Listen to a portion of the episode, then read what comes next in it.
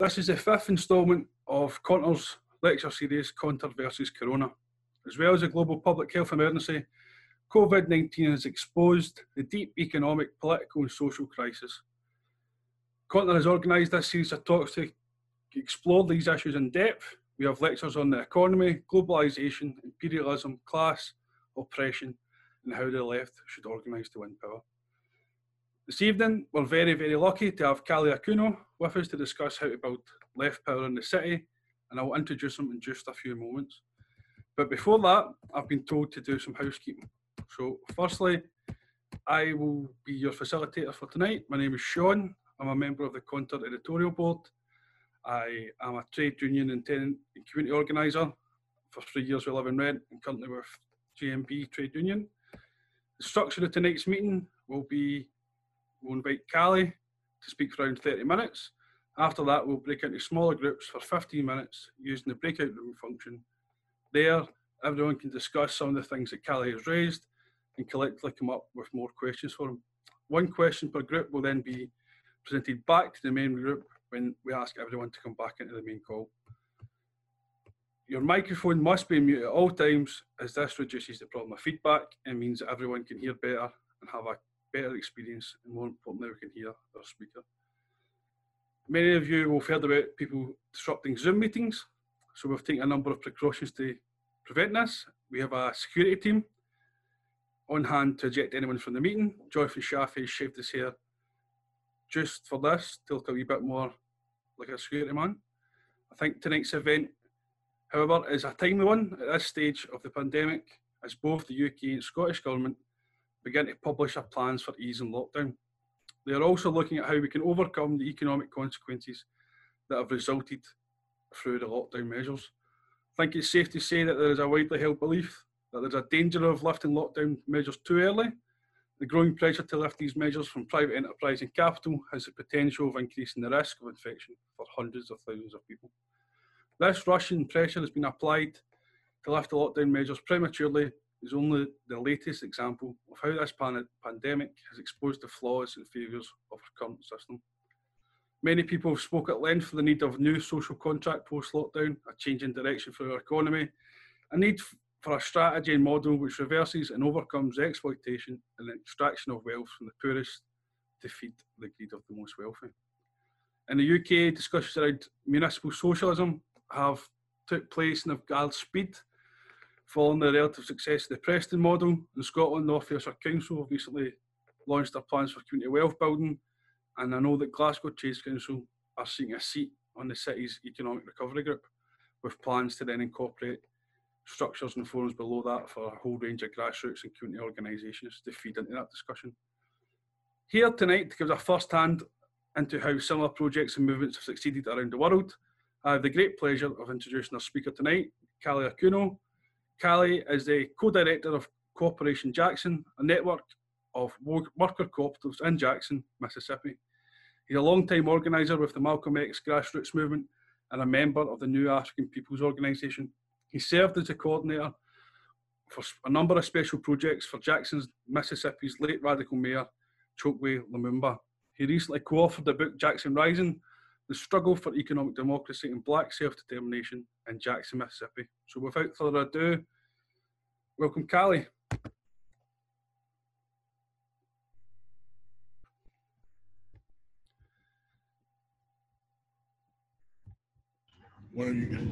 okay.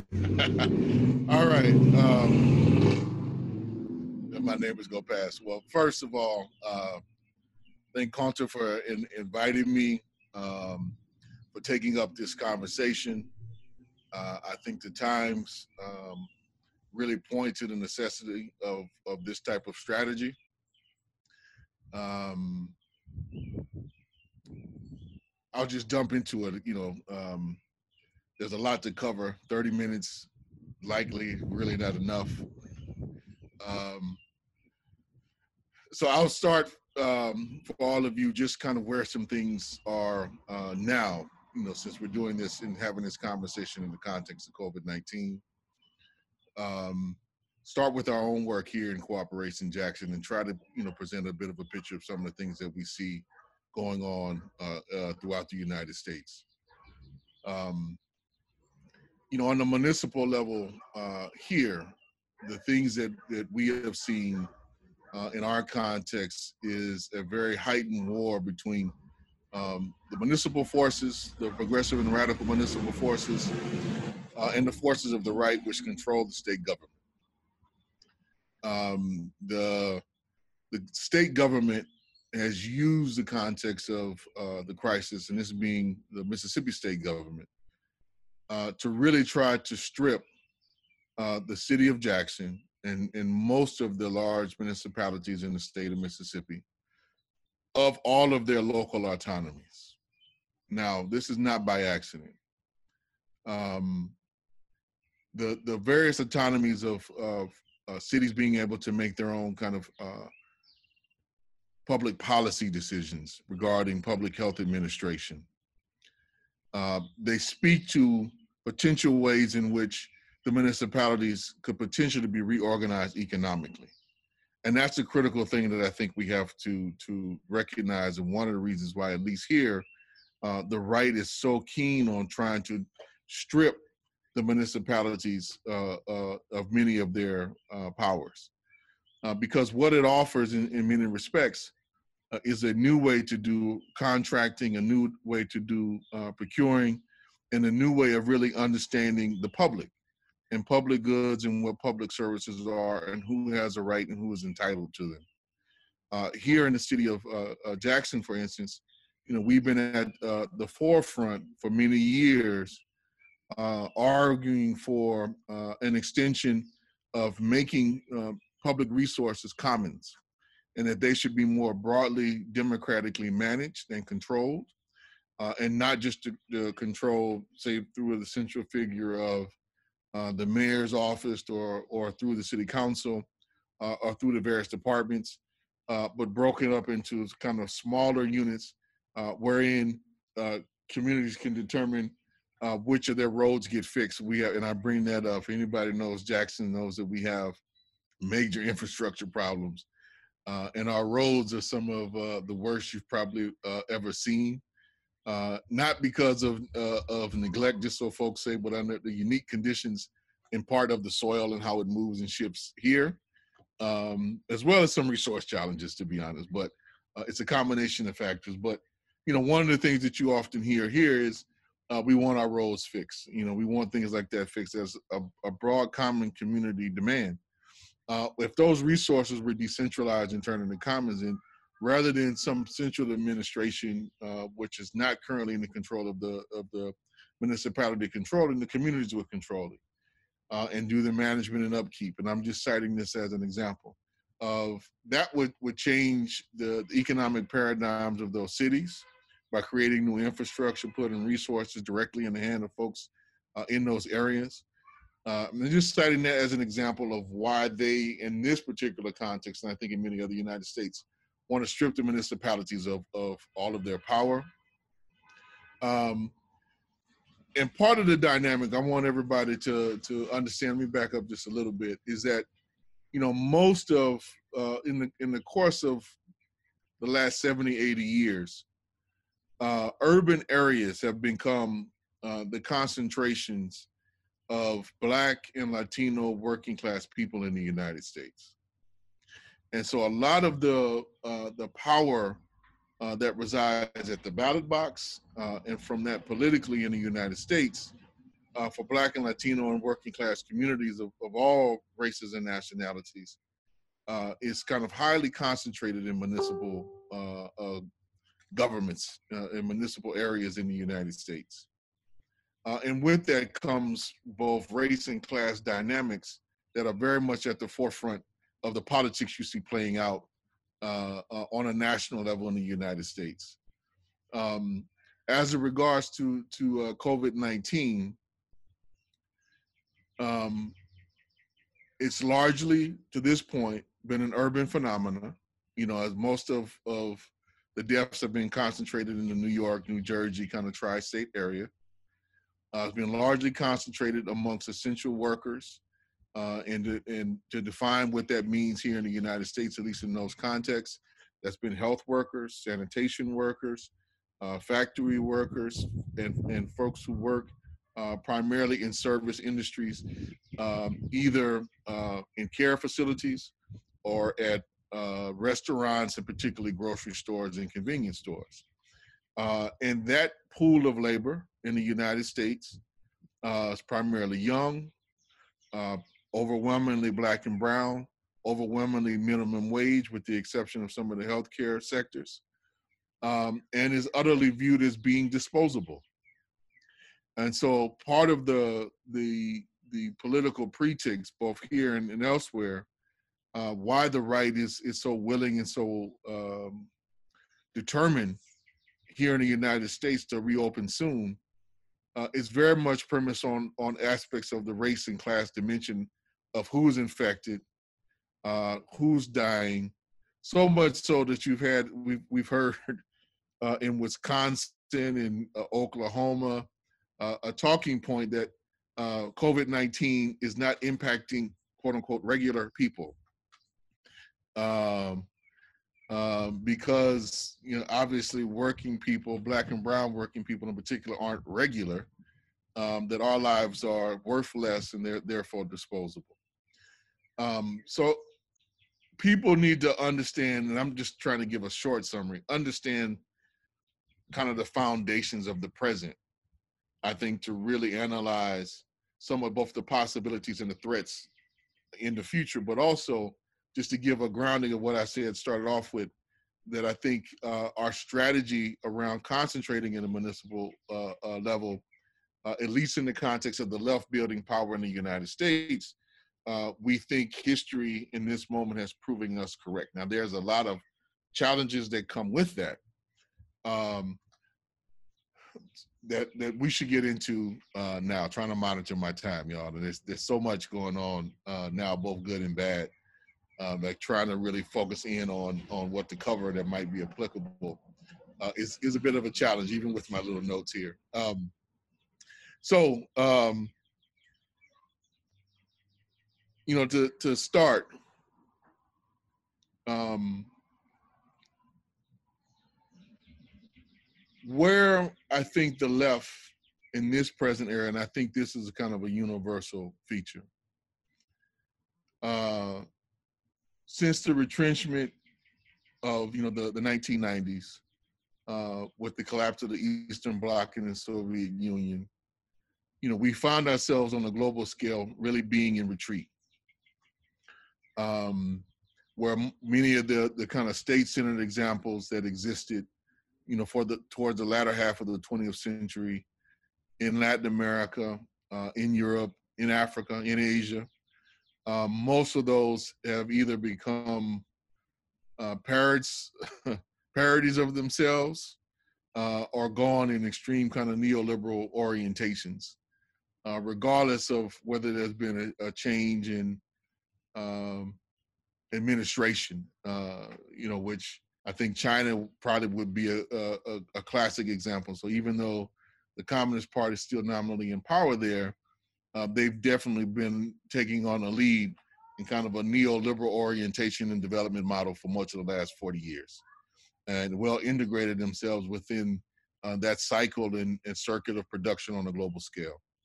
So we've been kind of bereft of models. There were some upsurge of things that happened um, starting in uh, um, uh, the early 2000s. Many would point to, say, Venezuela, uh, uh, it's kind of one of those uh, key examples, and we've seen many of the challenges that have occurred there, particularly the last 10 years. Uh, but the point being, we've been somewhat bereft of models and things to follow on a global scale. Uh, many have drawn some inspiration, you know, since the 1990s from the Zapatistas and their model. more recently, I think many have been following some of the the the model and example uh, uh, of what's been taking place uh, in Rojava in northern Syria. but you know, those are two contexts which do, not mirror what we would experience in, in the United States or in in Scotland, for instance, in regards to the, the both the level of industrial capacity uh, and the level of kind of straight state concentration and power.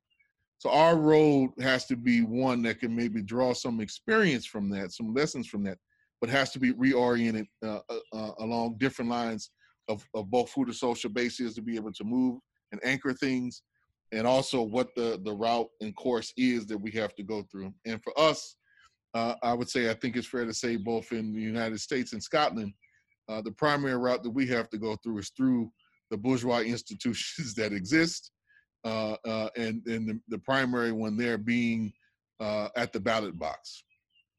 And what we've tried to to always accentuate in our work here in Jackson is, you know, paying attention to the elections, the election cycle, uh, the state in that regard uh, being an instrument uh, of administration and social control in various ways, that we had to impact it to give it as much direction as we possibly can. But we have to build something outside of that. And that is what a, a large piece of, uh, to understand kind of our success here in Jackson over the years, is that we gave precedent to building outside of that to be able to have uh, the community base, the level of support, um, community knowledge and draw on, you know, uh, and the capacity really outside of of what the state can do, capacity in the community to be able to do our own programmatic work, uh, regardless of the limitations of of the of the government, whether those were concrete material limitations, which exist in many uh, states in, in, the United States, Mississippi being one. We don't have, say, the tremendous amount of financial or infrastructure resources as, as a New York or uh, a California. Uh, uh, conditions here, in some respect, mirror much more of what you might find in, uh, from what I understand, like Greece or something to that effect, relative to the kind of the European experience. Um, so we know here that in order to meet many of the community needs, we have to we we can't rely on definitely the state government given how it's organized and structured. We have to do more self-reliant works and projects. But we want to make sure that in our model that that can be complemented with us holding some power at the municipal level. So these two things can work off each other and balance each other. But the pri- primary thing is organizing the community first and foremost and building that base. And that, uh, for folks to understand in our case, um, you're talking about a literally a 30 year organizing project uh, that took place, um, you know, uh, in, in stages through various ups and downs uh, before there was any concentrated, concerted effort for our forces to get directly involved uh, in municipal politics. And so that organizing is key, and I think folks being being mindful of how much time it takes to build a level of community uh, knowledge, awareness, and understanding. It's not something that's just going to occur uh, automatically overnight. Um, you know, and there, there has to be various uh, uh, diligent energy paid to building the capacity of what we would call like your own forces. You know, so like the the forces that existed uh, that were brought into the projects and work and became members uh, say of the Malcolm X grassroots movement, and then the work that we also did with allied organizations and forces. And those two have to work hand in glove because there is you can't always assume uh, uh, as the left um, that all of our partners are going to agree with us on every single ideological and political point. And so we have to, within these contexts, you know, build broad programs of consensus. And for us, uh, we drew very heavily on on Gramsci's notion of, uh, um, you know, kind of working towards building a, a level of consensus, you know, uh, amongst progressive forces in our community around a shared program that we developed. Uh, and within that, we kind of had our own positions and aims that we worked towards, you know, our, our, our kind of our own autonomy and independence within the broad kind of united front but we were very keen on um, part of our key role was to try to hold the front, not as a partisan group, but but to assume a level of leadership for the whole of the coalition, which meant we had to be involved in a wide degree of consultation and a deeper degree of our own understanding and analysis of democratic practice. Uh, and and for us, there was some some key shifts that we had to learn, particularly in the 1990s.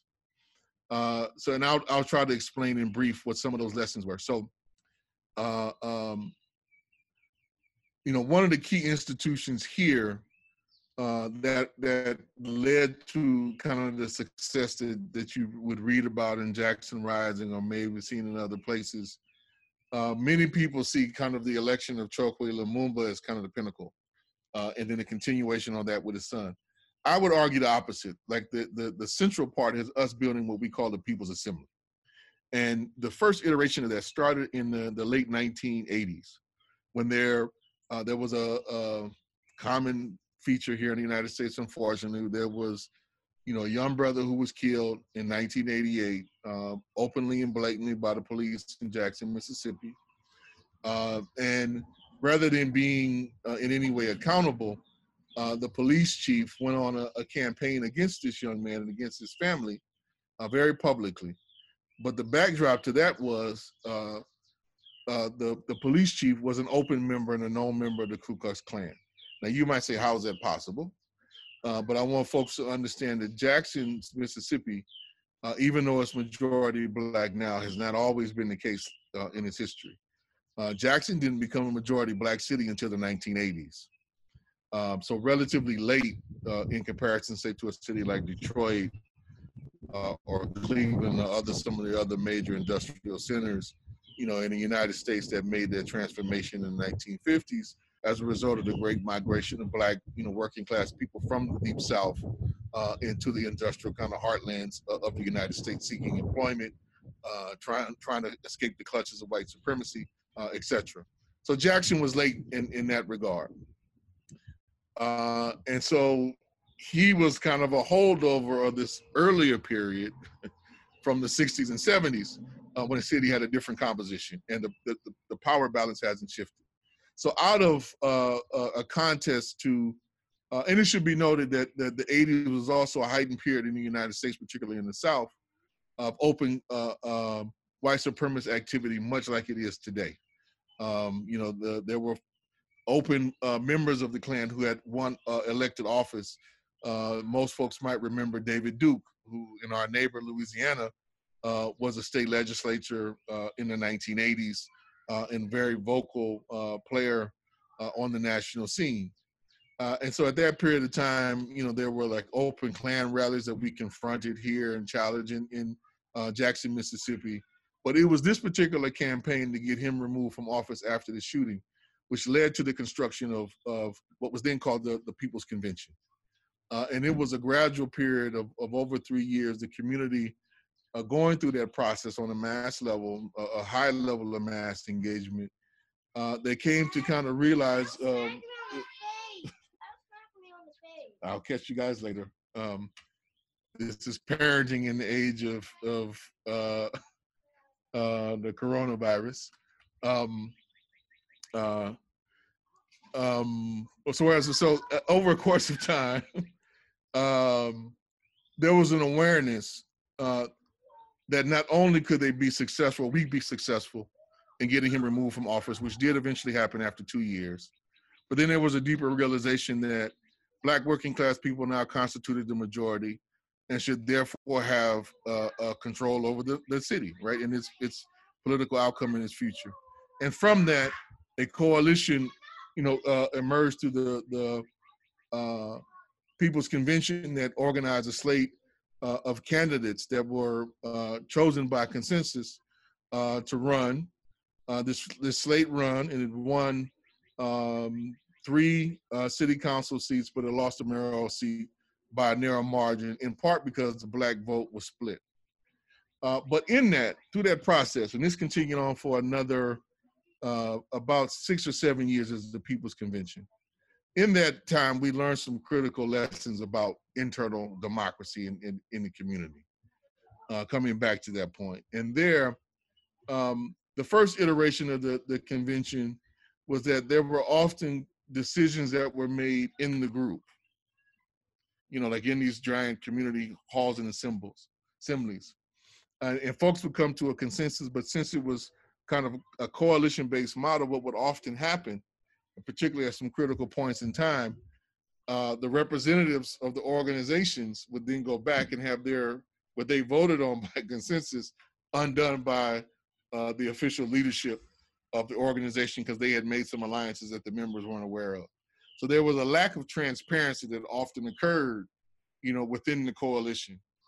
And so its next iteration, which started to, to, to uh, uh, regroup uh, in the early 2000s, 2001 uh, particularly, uh, the, the second iteration uh, kind of changed the rules and paradigms of that, you know, for our, for what became the People's Assembly. And that model was was was not uh, based upon a coalition of organizations, but was very much articulated very clearly that whether you belong to an organization won't be hold, held against anybody, but you're coming to represent yourself as an individual. And with that, we could we had to do a lot more dialogue, consulting, checks. But what it led to was that when decisions were made, actually made, you know, through the consensus process, they stuck. They weren't undone. They weren't reversed. So often it took, you know, more time, more deliberation. But what was born out of that was often, you know, rock solid political commitments and engagements and the campaigns and things that went forward, you know, had a profoundly qualitatively a different impact and effect than they did uh, in the 1990s iteration of the same motion. So that was a key learning that that we have built and adapted upon. Uh, and I say that because you know I think you know the the the concentrated areas of, of what we know to be I think from the 19th and 20th uh, uh, centuries experience of how the left built. You know, we were we were adept at building political parties, and we were adept at, at in various cases in building uh, trade unions. And it was in those two institutions that I think you know uh, in most places of the world where we kind of concentrated our time, energy, and saw the greatest reflection of ourselves and, in our ability to to impact society, right, and reorganize society. Uh, and in and in some models would have you know um, auxiliary organizations or, or mass fronts, you know, that operated in the community or or had uh, ethnic sessions or youth divisions. But you know, let's be be real. They they were secondary to the party and to the trade unions and that left gaps i think in our practice and in our model uh, uh, particularly in a lot of places say like like in the united states um, uh, speaking you know what i know best about the black community uh, was you know from from the 1960s on uh, both of those were insufficient uh, particularly as the united states economy you know shifted and there became far more workers who entered the workforce into non-unionized workplaces.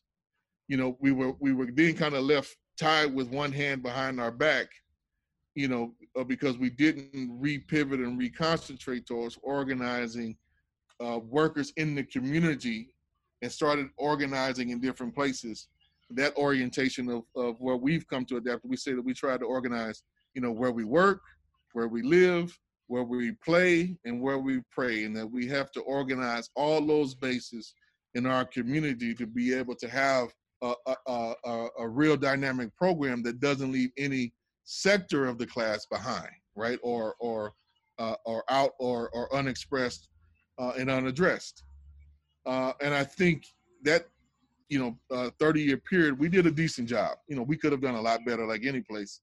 Uh, but you know, it gave us enough um, energy and I think uh, momentum to be able to not only have the political victories, but to launch a vehicle like Cooperation Jackson to do the work of start of trying to start engaging in the productive capacity of organizing the class on its own terms.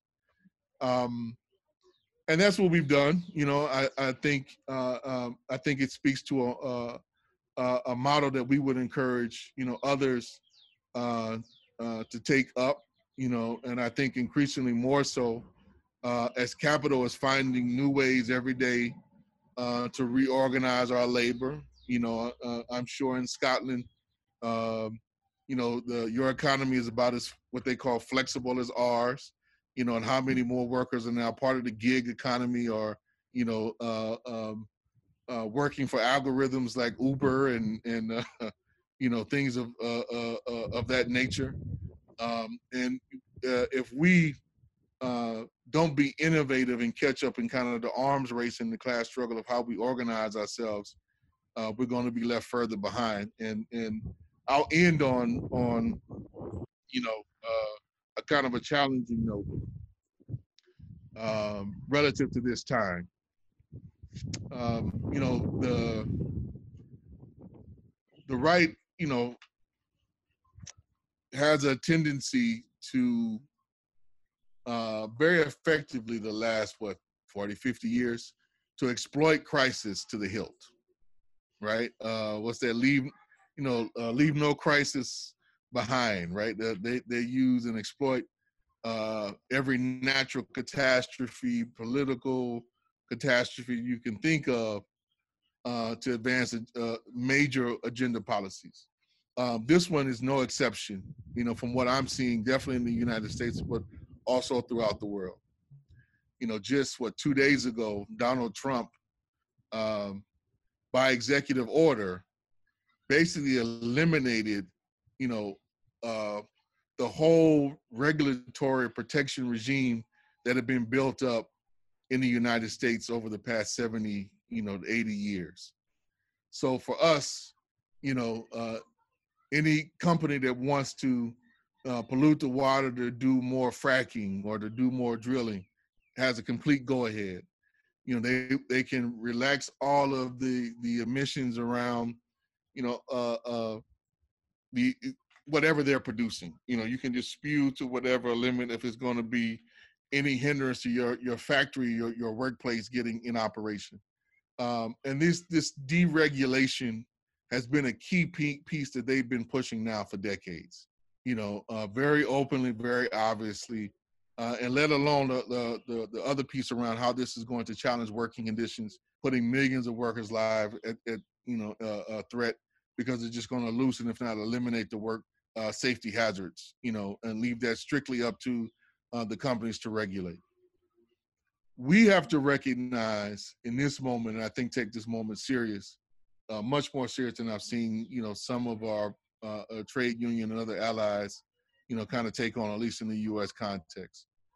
Um, we are not going back to the way things were after COVID 19.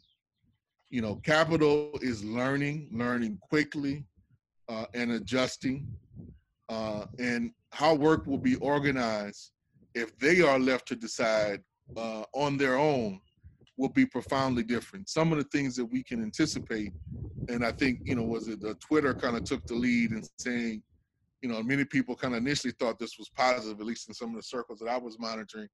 You know, the CEO of Twitter said um, uh, all of Twitter's uh, employees will now be able to work from home permanently. And many people say, "Oh man, this is great." You know, it's like, wait a minute, pause, pause on that, because what that means is you'll be working more. You'll be working with with more flexible rules and regulations, right? You know, just more as contract workers because they'll shift to that, which means you won't have union protections. You won't have, you know, a U.S. context uh, uh, since healthcare in the United States, you know, uh, for folks who may not know or, you know, assuming the international audience, you know, healthcare in the United States for for most is attached to your employment because we don't have a national health uh, service here. So that means more people will be, you know, off the, the, the healthcare rolls without health any health coverage at all. Uh, it means we'll, folks will be working for less because, in, you know, we now have 40 plus uh, million uh, uh, newly unemployed uh, workers in the United States, millions of whom will be desperate and will will will start to work for almost any wage. You know, as uh, their bills still have to be paid because other adjustments to the economy haven't been made. You know, rent, utilities, those things have not been, or they were temporarily suspended in many places, but coming back online almost everywhere in the United States on June 1st. Um, and so, you know, we know the evictions rates is, is going to, to, to go up uh, uh, astronomically here in the United States. Um, so there's going to be a profound reorganization in the next couple of years. We need to be very keen on that. Uh, and we have to start working, our, uh, organizing, and struggling on that basis. the good piece that I, we've seen, I think the the the most positive development uh, I've seen and can speak to here in the United States is that uh, mutual aid uh, has just grown exponentially in the United States. You know, very spontaneous. I mean, there are mutual aid services uh, and a level of political maturity that's that have occurred in the last couple of months that I think has been astounding. Uh, and that's also occurred in the United States, you know, with the with the number of uh, wildcat strikes and, and autonomous actions that have happened in workplaces, you know, big and small, uh, since March. Um, you know, often outside of the trade union uh, leadership and structures in, in, in most cases. Um, so these have been uh, positive developments. I think the critical piece is how do we bring both this political fight back with and, and, and really merge that with the mutual aid work so that they mutually reinforce each other to be able to have the most profound political impact in our organizing uh, to really uh, uh, bring forth uh, uh, and and really um, reorganize this society and bring about some critical structural reform that's going to be needed. Um, you know, so it's not all doom and gloom uh, in any respect. I think here in the United States, uh, but there are some profound challenges. You know, and where bringing it back home to to end out, where that type of of marriage, if you will, will I think uh, uh, of a necessity come together first and foremost will be in the municipal areas. And I think we could we could create a model wherein uh, uh, here in the United States, and this is something that we're advocating, you know, is that we have to uh, do a level of coordination in the United States where the mutual aid networks uh, begin to uh, form our own value and supply chains that we're connecting with each other, you know, and having uh, uh, relations from uh, city to city, and then marry that with the best elements of, of progressive administration that either exist or over the course of the next couple of years, our movement is very strategic in putting in place, utilizing this model of organizing ourselves through these mutual aid net- networks to have assemblies and other new democratic forms of power and expression come together and I think that could be married and has to be married with the trade unions repivoting themselves and getting on board and lending their expertise and resources to the cause, but then all the other institutions of the solidarity economy that have been emerging in the United States to come together and first execute this on the municipal level. And then there's the critical piece of making sure this doesn't just stay in the municipalities, given who's concentrated there, but there's a concerted effort that we have to make to fight against the right in the United States uh, in rural areas and in small uh, uh, uh, kind of suburban and exurban areas where there are concentration, particularly of kind of uh, white petty bourgeois forces who, if they are not reached by us, will swing towards the fascists. So we have a concerted political project and program that we have to develop, be clear about, and execute, I think, here in the United States that starts with the municipal level organizing, but extends outward, I think, to, to scale up towards a national fight back and transformation uh, uh, uh, program. So uh, I'll end there. I'll try. To, I tried to merge and bring a lot of things together. Uh, I went through about half of uh, uh, my notes, uh, so hopefully that was was was helpful. To go through the rest would take about another hour. I'm seeing uh, uh, uh, literally. Uh, so I'll stop there so we can open up for the breakout rooms and the questions as a as a reaction to COVID. When COVID ends, when we go back to normalcy, uh, will all of that energy, those mutual aid groups, sort of dissipate? And how do we can successfully retain that energy?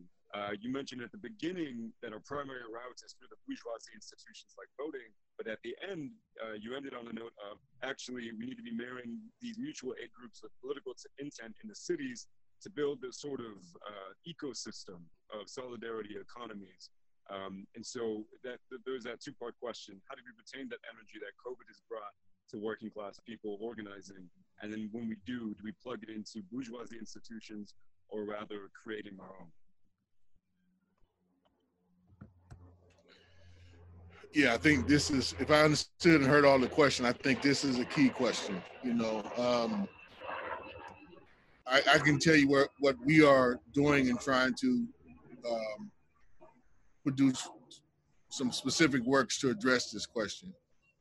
And what we're looking at is the the experience in uh, Argentina uh, uh, in the 2000s, early 2000s, and how um, you know I think for about a four or five year period, um, there was a tremendous amount of uh, work in those reconversions to kind of build uh, some new lines of, of, value chains and supply chains.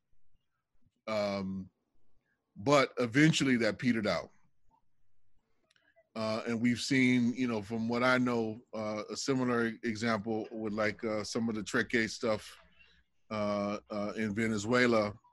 You know, when when when times and areas are tough, there's a there's a great deal of uh, participation in it. When things kind of get back to normal, participation kind of peters out. I know in Argentina, one of the reasons why a lot of that co-op effort failed uh, was that um, they got into many legal battles as things kind of returned to normal as to whose property it was, etc. Uh, but I think even more important than that, uh, they were severely undercapitalized. They, they couldn't get access to loans and resources that they need to kind of like purchase new equipment, uh, buy supplies, uh, uh, etc. Um, you know, and that was on purpose to starve that model uh, and, and to kill it. And so we could expect, I think, much the same wherever we are uh, under the, the normal rules and operations of, of kind of the capitalist logic of kind of stunting and blunting and destroying alternatives. Um, so I don't think there necessarily is a safeguard, but the key thing that we're trying to draw upon that and why we're saying that there there, there has to be kind of uh, this coming together of forces uh, because the, uh, the mutual aid for the most part the stuff that we we engage in uh, is more about distributing you know what's what's at hand. Um, and less about the product like producing new things because we don't most of us don't own factories and you know we, we don't have that. Um, so it's a redistributed distribution of what already exists. We got to change that dynamic if this is going to survive with democratic distribution based upon need you know to the greatest extent possible we can from the community but that has to be married with the productive capacity of what the mutual aid societies can then transition to do. So for us from the beginning you know one of the things that, that folks should note um, I think while our organization has been able to make this pivotal shift that we've been able uh, uh to make as Cooperation Jackson, we are uh, we were birthed from Hurricane Katrina. That's a critical thing to note. Like the, a key point of the uh, Cooperation Jackson program was birthed from Hurricane Katrina. So our our collective learnings from the last major catastrophe, and so for us, that's why we've always made it a, a very clear political focus even though it, it doesn't make the most economic sense in the capitalist market, but why we've prioritized trying to build food sovereignty in our community in anticipation of moments like this. And so that we couldn't be starved into submission, which is some some things that lessons and things that we've seen done in the South historically, but also saw to a, to a lesser degree happen in Hurricane Katrina. So we did a little bit of prep that put us in a more advantageous position than I think many. We had food. We already had stuff that we could distribute to ourselves, even with everything shut down. We already had that. But that was a learning from the last, you know, thing that we all collectively went through. But it's that level of how do we shift, like, you know, uh, like if our co-ops aren't just uh, trying to be succinct with it. So we need to make sure that in the future, one thing that we would encourage is that folks try to to focus on co-ops that are producer oriented, not just distribution oriented. So if you think about like a grocery store or something like that, that's more distribution. It's not necessarily us producing the things that go into the grocery store. If we do, it's just like a small scale or relies on maybe some local small scale production. But I think we have to start thinking to a greater degree to scale. In the municipal level, what I was saying to come back to that, now depart from that, the municipal level helps with that.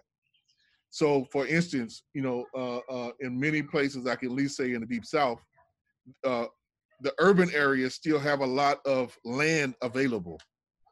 So, like in Jackson, there's ton of vacant properties.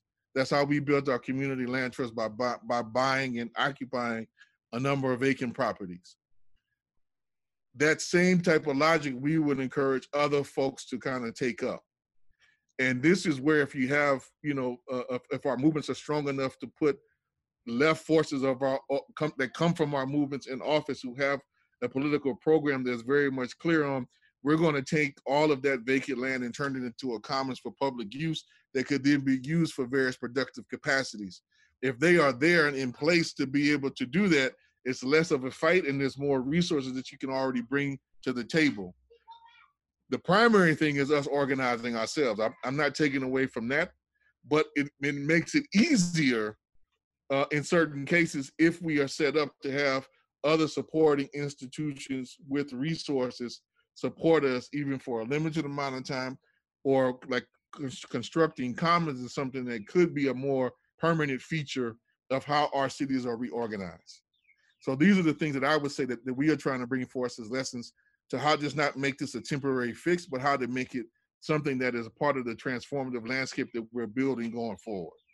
That's what I would offer in short. There's other stuff I would say, but but you know, just in the interest of time, that's hope that's a clear enough example of of kind of uh, uh, uh, how I think we can we can deal with some of this. Brilliant, spot on. I think that was quite good, quite comprehensive, and an interesting point about how who's the kind of this phase came out of the last disaster, Hurricane Katrina, how you, the reaction and lessons learned. So I'm going to take three questions this time, one after another, and then Kali, if you could respond to the three at the same time. So first up, we've got Sophia, then I'll take Midwestern, and then Sarah Bennett. So Sophia, if you want to unmute yourself. Hey.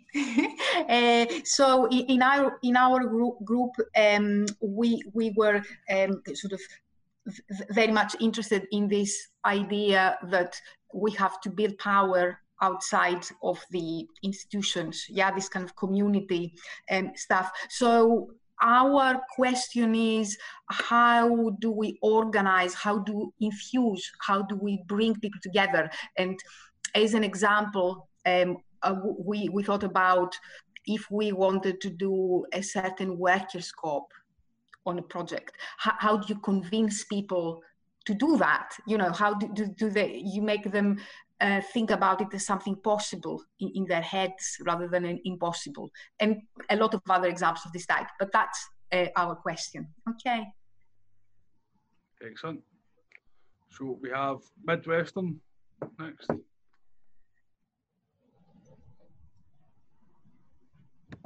How did you? Uh, my name is Joe, by the way, Joe Merton. But anyway, um, our question is, how do you manage to uh, work in an existing uh, power structure, meaning uh, government, uh, legal, um, economic, um, and, and, and the uh, broader community, the community that you're working in, to best affect positive change? Thank you. So, next question I take is Sarah Bennett. Raymond, is that you? Hi, it's Raymond here. Uh, we, we had uh, an interesting discussion where we had experiences from someone who had been elected a councillor in the early 1980s without any kind of mass base.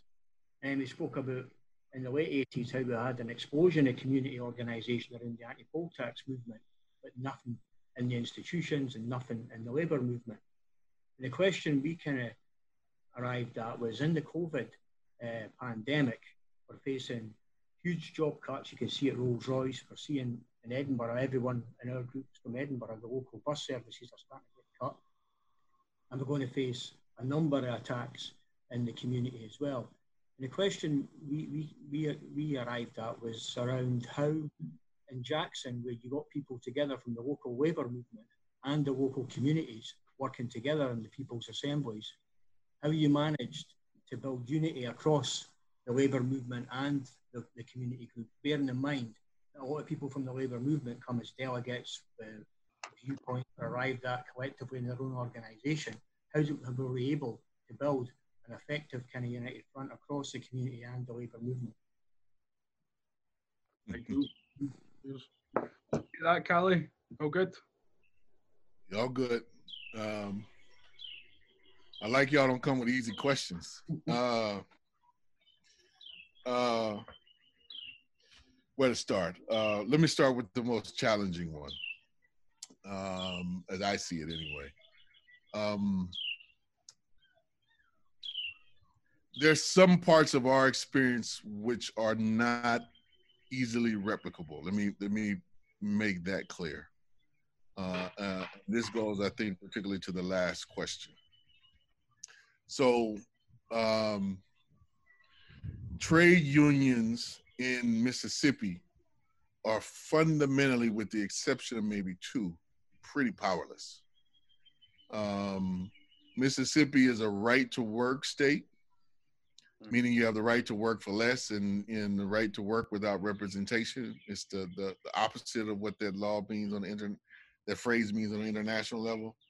Um, and you know the we call it the Taft Hartley regime. You know that is the the rule of of the day here. Um, and to just be blunt, um, uh, that leaves historically the trade unions here. If they want to move something, they've always had to rely on the support of civic organizations and community organizations much higher than they've had to say in New York or Chicago or Detroit, right? There, they it, were able uh, to be so strong that they often move the community with them. So it was the other way around. Here, the the the politics have been driven by community forces. He, historically, either by like civic organizations like the NAACP or black black churches, and then the unions kind of come along with that. So it's the inverted sense of where folks at, and because um, they don't have an over exaggerated sense of their power, it's been much easier to form alliances and and and and you know to, to come to the community and expect you know uh, uh, to see everybody on an equal level playing field um, and where they can't just play the the numbers game with folks here like they do in other places I've lived. So that that's just you know just to recognize that some of the things that how we were able to do that is is a unique uh, product of the circumstances of our environment. In other places, you know that I've lived and worked, the only other way that I can say that honestly, in sometimes dealing with unions was to to make sure that I brought more people to the party than they did right? And then we would be taken seriously. Then they would negotiate in honesty and fairness. You know, it's because we had strength and we had something that we brought to the table. And I'm not knocking that, you know, because you know the the part of the power in our society is numbers games, right? How many people can you get to vote? How many people can you get to do that? So I'm not saying it's uh, knocking it for itself, but I think what it has led to sometimes is not seeing the value of other other forces in the class and in the community that can be related to.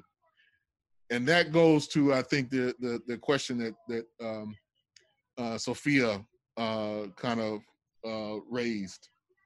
You know, um, two things again about the uniqueness of our situation. This is just Jackson, the uniqueness of the situation historically.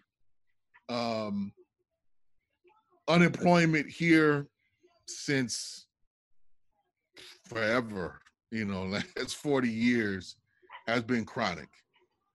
Um, so go back when I when I was mentioning about Jackson becoming uh, majority black relatively late. Um, you know, Jackson is a mid-sized town, you know, uh, uh, in a southern rural state. Um, and so, you know, uh, the the industries that were historically built here are pretty much concentrated on taking surplus agricultural product and moving it someplace else. So trucking, transportation, freezing, Like those are the major kind of industrial sectors that are here. Um, you know, and that's bringing product in, you know, from the surrounding area, which is all farmland, you know, to be packaged and processed and then moved on. Uh, and then the other, you know, the largest employer in town by far in Jackson is the government of one form or another, either be it state government, county government, municipal government, federal government, uh, the you know the, the teachers, etc. Its government is is by far and away the largest employer. Um, but because there wasn't much of an industrial base here, um, that meant the last wave of black folks who left the countryside you know, uh, uh, because that was the process for for us, you know, leaving the, the the old plantation economy and the sharecropping economy. The last wave that moved into the city, basically, uh, they didn't go to Chicago, Detroit, Los Angeles, St. Louis in the 70s and 80s because the jobs had dried up there.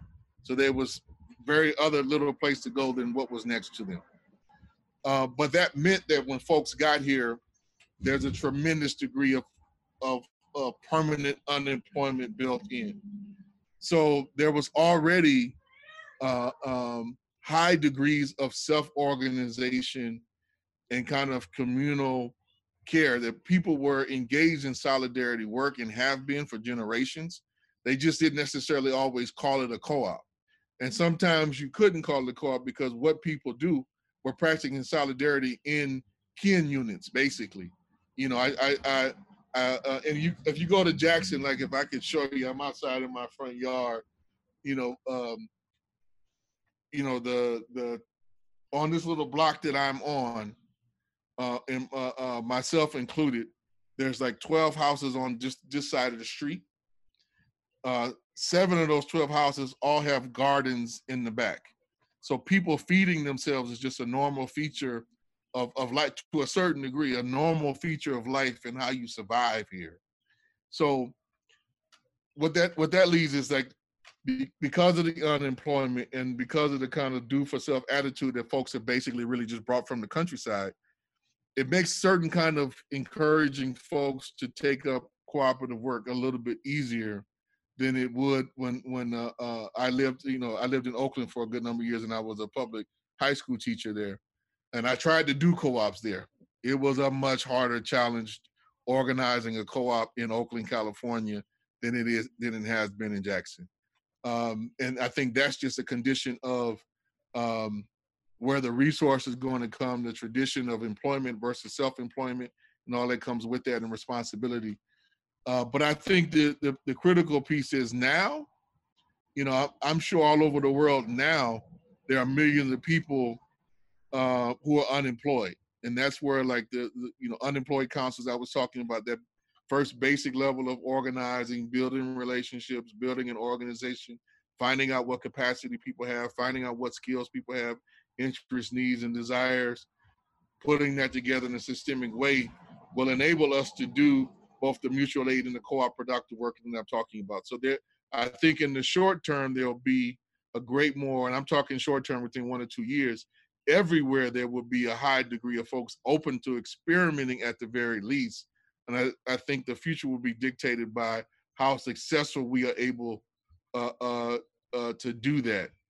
Um, you know, train people and skill people up in how to, to, to do co-ops and things like it will, will determine a lot of the left's capacity and outcome in, in the future to, to move folks in that direction. And then then I'm I'm trying to answer your the the other question within and framed with within that. I mean, um, the one thing I'm I'm uh, hopefully bringing on is how much we have intentionally learned from summarizing our own failures, you know, and and our own hard knock lessons to build upon. If there's anything that I think, you know, I always try to convey is you know, things we did in the past got us to this point. We learned from that, what the mistakes were from that, then try to move on to the to the next point. But doing collective summation is very key to that. So anything about you know uh, how to do a level of empowerment in the in the community um, takes that relationship and that constant level of, of organizing, but that level of reflecting and building off of it, I would say is is once once we kind of figured out how to really do that in the 90s, is we saw a qualitative leap and I think in our work ever since. Um, uh, and that's what I would impart for anybody trying to figure out on a municipal level, you know, uh, how do you take up the, the experiences, whether they were the most abject failures, like what do you learn from that, you know, and, and, and how do you build on it? Like, you know, I don't think from the left, I think we got to definitely be on a, not afraid to fail, you know, because if, if we're failing at something, it means we're actually doing something and not just talking about it, you know, uh, but how we learn from that, I think is critical, the, is, the, the critical piece that we, we, we, where we are right now. Excellent. We've got two more questions. I'm going to have to stop it there. Um, so next up, Maddie, and then we'll go to Jenny. Maddie, Hello. Um, yeah, so our question, uh, we kind of were discussing and sort of said um, often communities are already organized um, and they have ready leaders, and but these readers leaders are quite protective of their communities, uh, quite rightfully so in some cases, and quite sometimes very hard to um, get into them. Slash, they're you know uh, basically uh, they're very suspicious of people getting involved from outside the communities. So, how does a larger left movement sort of gain the credibility to build these uh, alliances that are going to be, you know, uh, that are considered going to be needed uh, to sort of fight what's coming? Brilliant. Uh, Jenny, next. Hi, thanks, Sean. Um, Kali, you were actually in our discussion, so you've heard most of this already. So I won't, I won't take too long.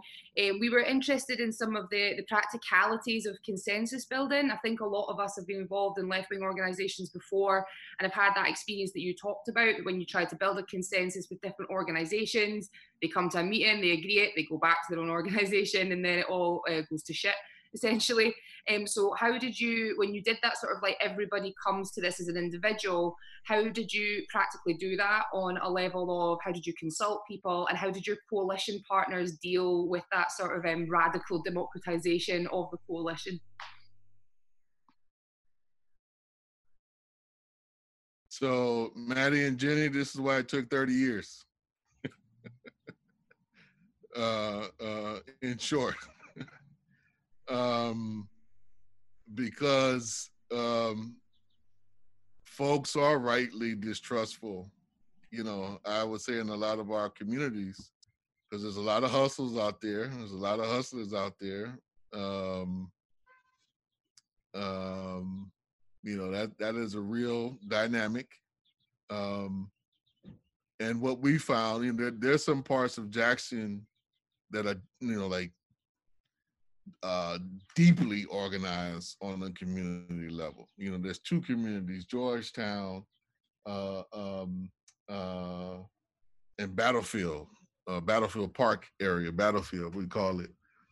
Um, I would say as some of the strongest community organizations probably in the world. Um, and you know, um, like I still to this day have to kind of like get get permission to go into like those those hoods, you know. Um, um, you know, and they, and both of them have had are, are products and part of long term kind of environmental fights against environmental racism. They're close to uh, a couple of like toxic sites, and so they they have a history of organizations kind of parachuting in, you know, offering some resources, making deals behind their backs, and and you know, trying to think what's best for them without kind of consulting the people or moving. So, you know, uh, coming in and, and uh, working with them still to this day can be contentious, you know, and you and we, we you're being challenged uh, uh, and tested all the time as to, you know, who's making this decision? Where does the power really lie? You know, um, um, and oftentimes, you know, we, we'll we'll see something to come up and we'll do a consultation with folks and we know just from knowing them well that you know, they'll they'll hold out from from sending replies back or answers back to see like who else has moved, who else has responded, you know, uh, are y'all just doing this on your own or is this a real broad uh, alliance or initiative? You know, so there's always a test. And I think to a certain extent, you know, that there's that's right. But um you know, it it the reason, you know, I'm, I'm not saying that joking. It's taking time to just win people's trust, and that is something that it, in in our community, and I would wager in most of yours, like there's a very deeply instilled "What kind of have you done for me lately?" kind of orientation, and because we live in capitalist societies where competition, even amongst us, is you know a normal feature, particularly around the the uh, who gets what and what resources are available and how those are distributed, you know, be it from a municipal government and what contracts or what's doled out to who, or in the US, we have this huge, you know, nonprofit complex thing that exists. So, you know, which organization is given which grant and on why and on, on whose personal relationship and resources.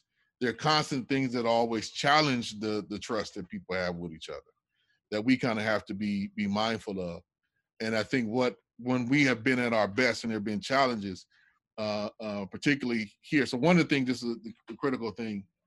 Um, you know, Jackson has become because of the little success here. Jackson, in some respects, uh, respects has become like a little petri dish, uh, particularly for the the foundations uh, who you know totally ignored this place for 50 years um, eh, you know, and then soon after we won the mayoral election, you know, there's been a flood of money into the into the community, um, and then they've been very much trying to pick and choose, you know, who they want to give uh, uh, money to, and so we've had some struggles over that over the course of the years. That I think we've we've come back to our senses through some struggle to be like, you know, uh, if they're going to offer any money, they need to talk to everybody, or we are going to just form a solid block and say this is how this is going to be determined. This is what these resources need to be used for, uh, and and not for whatever new program or new idea that you've been sold on.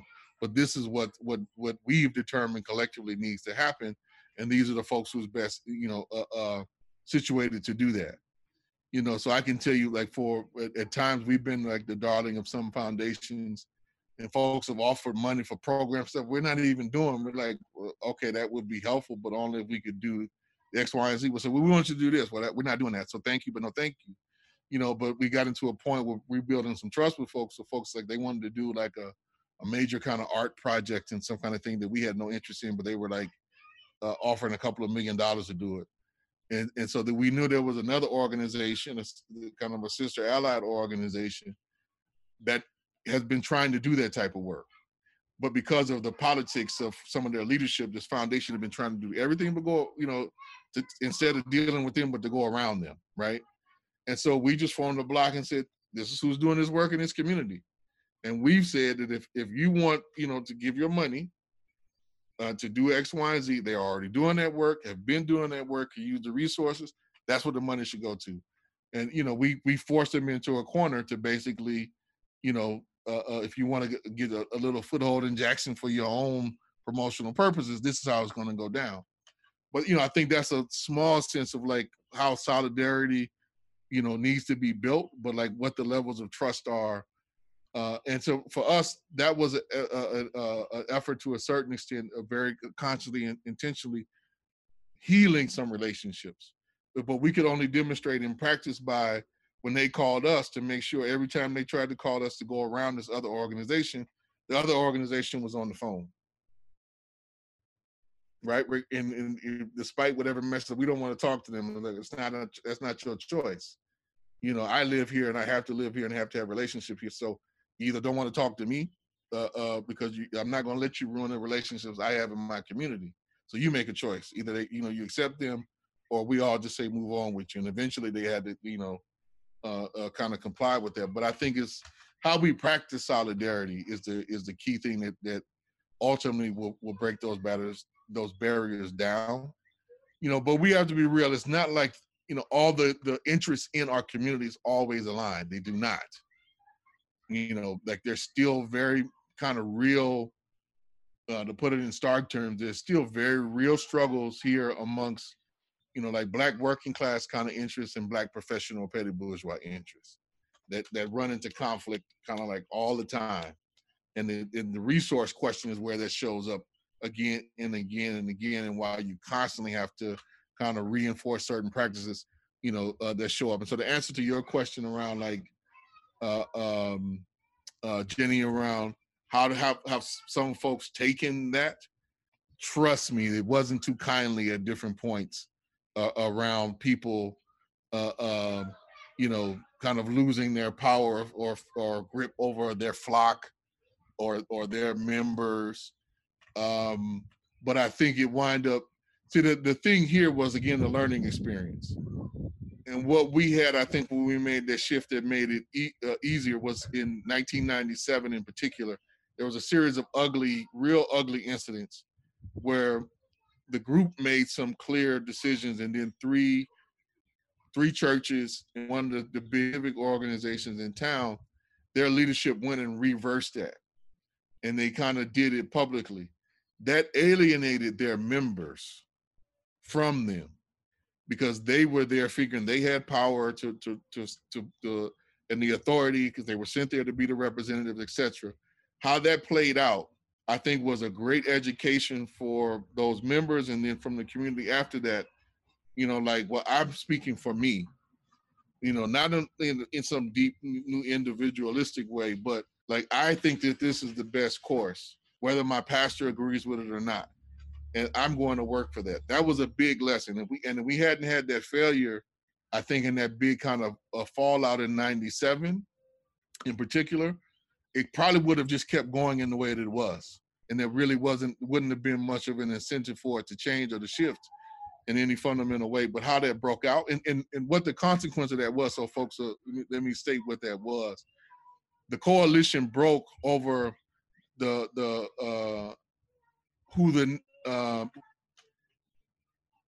the the endorsement of what that new slate was that I talked about, right? And the the the kind of the bigger wannabe mega churches in town wanted to go with a less radical candidate, and so they went with him, and he wind up um, splitting. He wind up winning the election. He became the first black mayor, but it was at the cost and the expense of the the larger people's convention having to be silent about their opposition. So he won because folks didn't want to divide the black community again, as happened four years earlier. But it left a real salty taste in the community's mouth because folks knew and understood it. If we hadn't gone through that and then taken a couple of years, you know, to, to come back and heal lessons, um, heal relationships, the People's Assembly would have never taken off and had the legitimacy then at that point to say this is how it should run on an individual basis so folks are free to operate it and had that you know Uh, uh, uh, you know vote their own conscience and then follow that up. And you know it was like it don't take away from you being a member of that church or whatever the situation is but we're asking you that if you agree to something you see to see forward to carry it out and can people buy into that? So far they're stuck but it's it hasn't been without challenges trust me. You know, there's still been efforts to, you know, just follow what we say, or if you're part of this church, or that still goes on, it still happens. Uh, but you know, the the living memory of that has been passed on, and the lessons since then have been passed on. You know, so again, it's building on something that happened to us concrete that then took years of of re of healing, rebuilding, you know, patient, diligent work to to make a real cure lesson and gain from.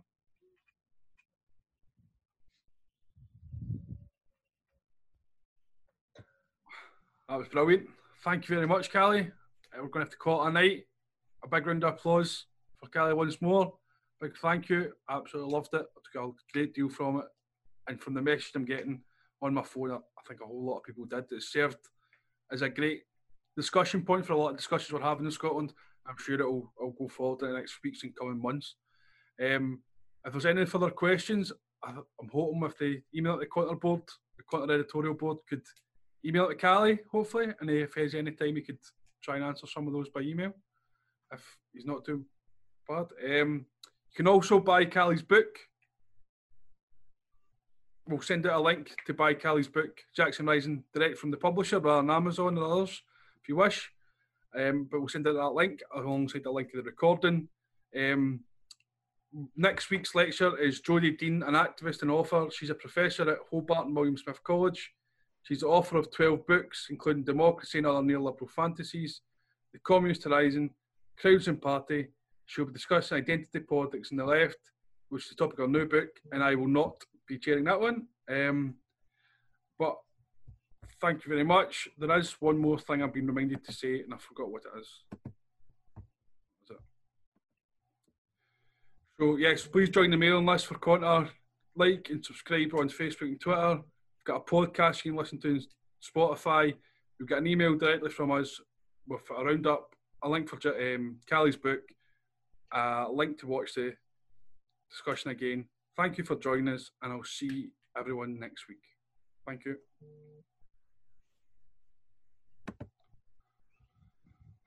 And that's us. James. Take care, everybody. You too, mate. Thank you very much. Thank you very much. Cheers.